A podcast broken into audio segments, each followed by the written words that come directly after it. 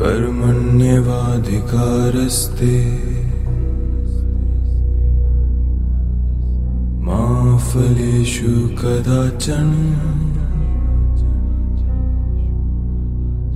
मा कर्मफल हेतुर्भूमा ते सङ्गोत्सु कर्मणि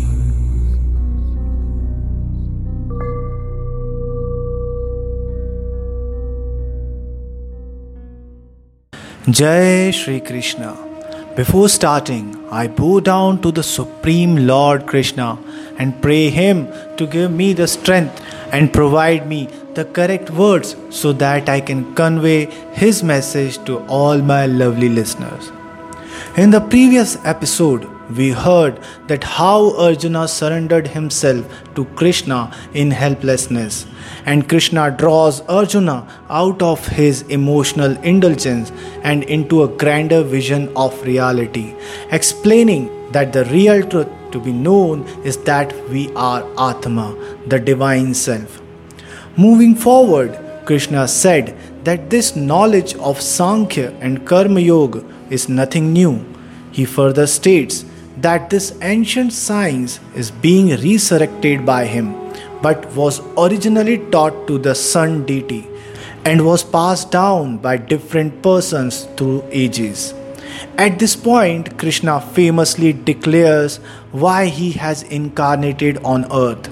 Krishna said in chapter 4, verse 7 Whenever and wherever a decline of righteousness and a predominance of unrighteousness prevails, at that time I manifest myself personally, O descendant of Bharata. This is the concept of avatar that the ultimate personality, the supreme consciousness, descends to this material plane to destroy ignorance, to save and elevate earnest seekers. Having declared his divinity and the purpose of his descent, Krishna proceeds to really pin down the difference between karma and karma yoga. Krishna narrated in chapter 4, verse 18 One who realizes the renunciation of action in activities and action in the renunciation of activities, he is spiritually intelligent among mankind transcendently situated, a perfect performer of all actions. What does Krishna mean by this? Karma is the action that produces consequences. Anybody who is identified with their mind and ego is bound and constantly creating both good and bad karma through their thoughts and intentions. But to one who has no desire, no attachments, and has mastered his senses, even if he engages in action, taking on all kinds of responsibility, such a person commits no karma, and there are no consequences to his action.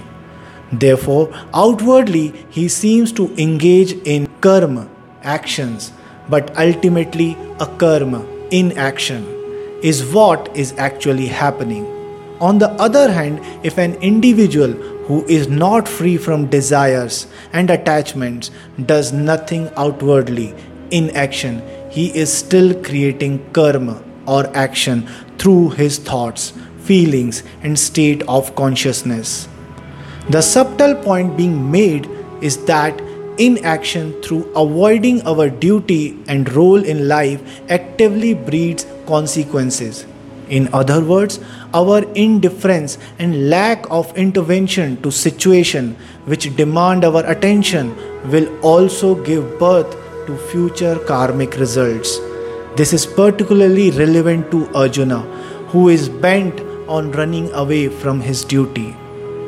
Krishna states to act without attachment to the result is yajna. Yajna is not just a fire ceremony, it is an inner process where one makes sacrifices for higher ideals. In this sense, our yoga practice to gain mastery over the mind and senses is also a form of yajna. After listening all this very carefully, Arjuna asked, But what is the actual end result of this yagya? Krishna says that by detaching our attention from the world, by centering ourselves within, we receive jnana or true realized knowledge of the Atma. It is this state of consciousness that actually burns up all karmic consequences. We are no longer a materially conditioned person, we are centered within. Once you recognize the Atma within, you can see the Atma everywhere. This wisdom allows one to rise beyond any form of judgment and see the inherent unity that underpins all creation. Krishna explains in chapter 5, verse 18. Only those who see with equal vision the ultimate truth in a Brahma endowed with Vedic knowledge and humility, in a cow, in an elephant, in a dog, and in the lower animal eating members of humanity are learned in genuine wisdom. Krishna wants to say that the yogi realizes that it is the same divinity that sustains all life and so there is no distinction of higher or lower. To become such a yogi, we have to be detached from material desires. Then one is ready to enter into deep contemplation of the divine. The goal of dhyana yoga or meditation is to still the incessant fluctuations of the mind to realize the truth. As Krishna states in chapter 6, verse 15. In this way, consistently engaging the self in meditation, one perfecting the science of uniting the individual consciousness with the ultimate consciousness, with the mind withdrawn within attains perfect peace by the cessation of material existence into the spiritual effulgence of my impersonal aspect. Meditating in the correct way the mind should be like a lamp in a windless place that never flickers. Such a state gives rise to the highest joy and supreme peace, free from any stain of suffering. But then Arjuna says, The mind is more difficult to control than the wind. How is this even possible? In response, Krishna reiterates that consistent, repeated practice will yield results.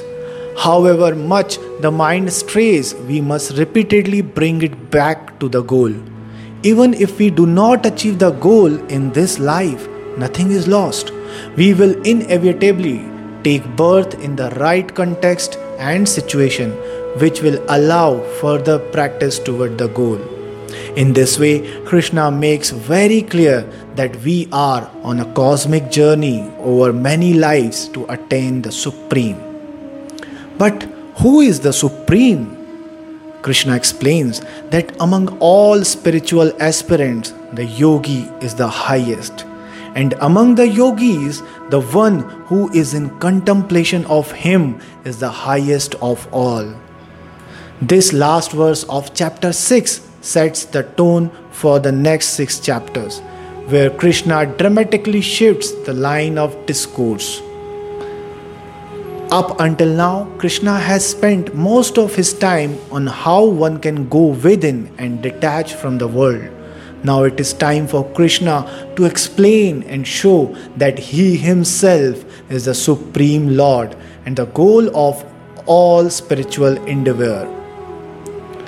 With the end of chapter 6, we come to the end of first third part of the Bhagavad Gita, which primarily focuses on an extended explanation of Karma Yoga, the knowledge of self, and how this can bring knowledge to our essential nature. In the next episode, we will be moving towards the middle third part, which starts from chapter 7 to chapter 12, which brings a dramatic shift where Krishna explains his true form as the Supreme Lord.